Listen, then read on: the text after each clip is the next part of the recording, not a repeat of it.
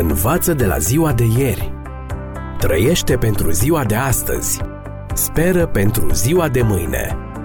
Ascultă emisiunea Timpul Speranței și vei căpăta speranță în ziua de mâine.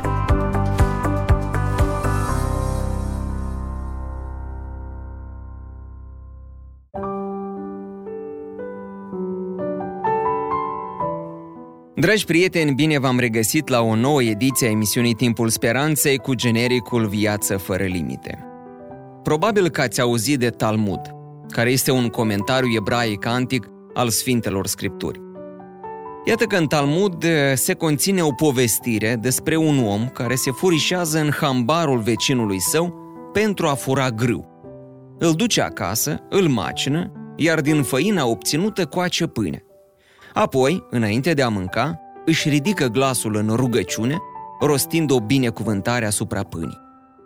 Un astfel de om, spune Talmudul, nu binecuvântează, ci blestemă. Un predicator creștin povestea cum a fost amenințat cu pistolul și jefuit. După ce i-a luat portofelul, hoțul și-a întrebat victima. Cu ce te ocupi? Sunt pastor creștin. O, a exclamat hoțul. Ești creștin? Și eu sunt. Și încă o ilustrație. Un rabin povestește despre un spărgător de bănci din Israel care, deși era dreptaci, a ținut pistolul cu mâna stângă în timpul unui jaf. De ce?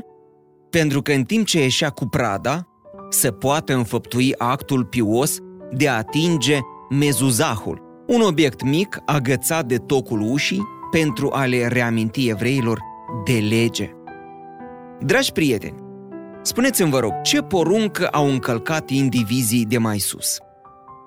Bineînțeles, pe cea de-a treia, care spune, citez, să nu iei în deșert numele Domnului Dumnezeului tău, căci Domnul nu va lăsa nepedepsit pe cel ce va lua în deșert numele Lui.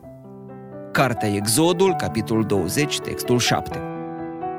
Deși nu încape îndoială că porunca ne avertizează să nu-L amintim pe Dumnezeu sau numele Său într-un blestem, ea este cu siguranță mult mai amplă.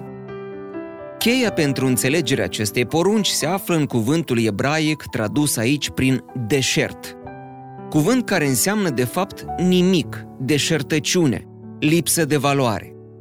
Ceea ce ne spune de fapt această poruncă este să nu folosim numele lui Dumnezeu cu ușurință.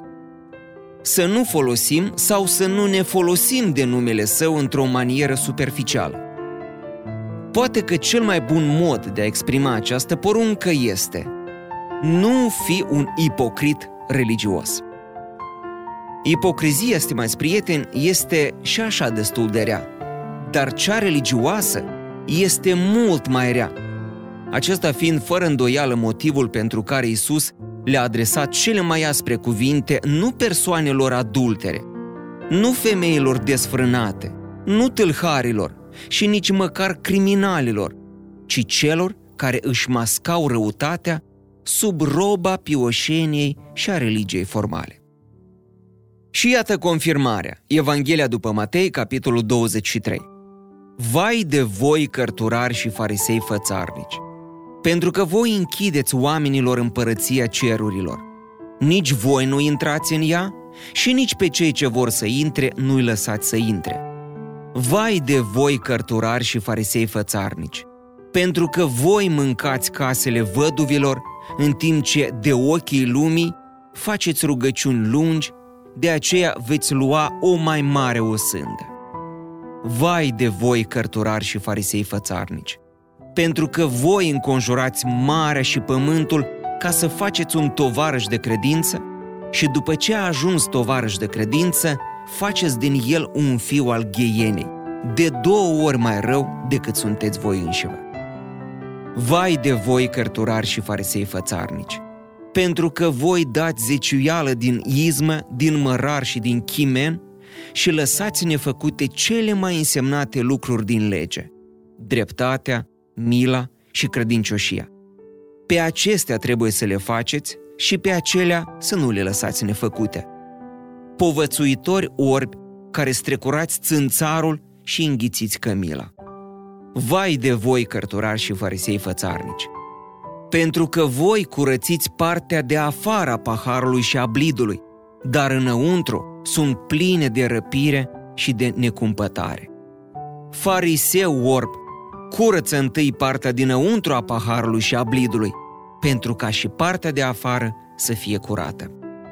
Vai de voi, cărturari și farisei fățarnici, pentru că voi sunteți ca mormintele văruite, care pe din afară se arată frumoase, iar pe dinăuntru sunt pline de oasele morților și de orice fel de necurățenie. Tot așa și voi, pe din afară vă arătați neprihăniți oamenilor, dar pe dinăuntru sunteți plini de fățărnicie și de fără de lege. Vai de voi, cărturari și farisei fățarnici!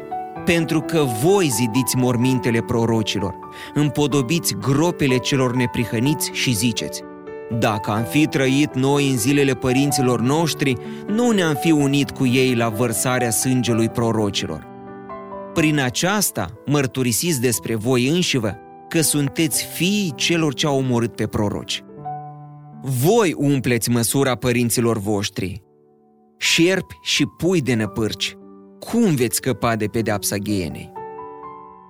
Dragi prieteni, Isus nu a vorbit atât de dur nimănui nici măcar prostituatelor sau hoților.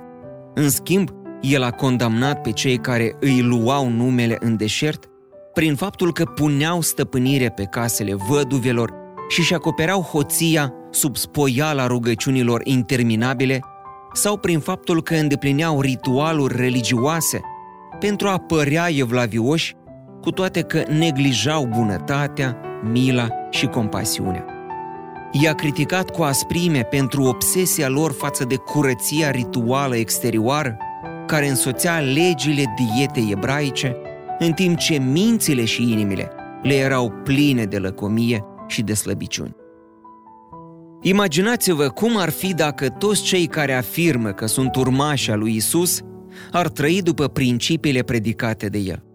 Familiile, căsniciile și relațiile cu copiii cu colegii și cu prietenii noștri, ar fi mult mai bune dacă noi, care ne-am asumat identitatea de urmași a lui Dumnezeu, nu i-am luat numele în deșert. În vara anului 2006, în statul american Pennsylvania, un om înarmat a pătruns într-o școală a comunității Amish și a lăsat pe toți să plece, cu excepția fetelor, pe care a început să le ucide una câte una. Gândul că acele copile îmbrăcate în rochii lungi și cu bonete pe cap au fost omorâte cu sânge rece, a frânt inimile oamenilor de pretutindeni. Și totuși, oamenii de pretutindeni au primit o lecție puternică despre ce înseamnă respectarea poruncii a treia. Aceiași membri ai comunității Amish, în timp ce își plângeau copiii morți, făceau apel la oameni să-l ierte pe ucigaș. Bunicul uneia dintre fetițele ucise, aflat la căpătâiul sicriului, spunea Îi învățăm pe tinerii noștri să nu gândească nimic rău în dreptul acestui om. Câțiva membri Amish au participat chiar și la mormântarea criminalului, iar alții și-au oferit sprijinul și ajutorul soției și familiei acestuia.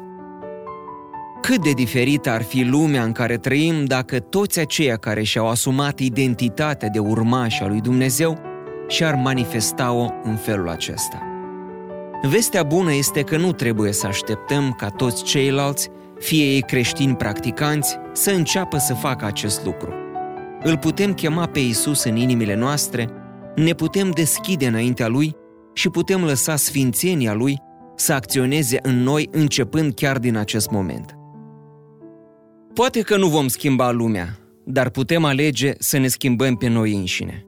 O transformare pe care Dumnezeu o va realiza în viețile noastre dacă îi permitem acest lucru. Transformare care le va face mai bune chiar aici și chiar de acum. Stimați prieteni, acesta este motivul pentru care ne-a dat Dumnezeu legea sa. Pentru a ne îmbunătăți viața și existența. Și puține sunt lucrurile care pot face asta mai bine decât ascultarea de a treia poruncă. Învață de la ziua de ieri. Trăiește pentru ziua de astăzi. Speră pentru ziua de mâine. Ascultă emisiunea Timpul Speranței și vei căpăta speranță în ziua de mâine.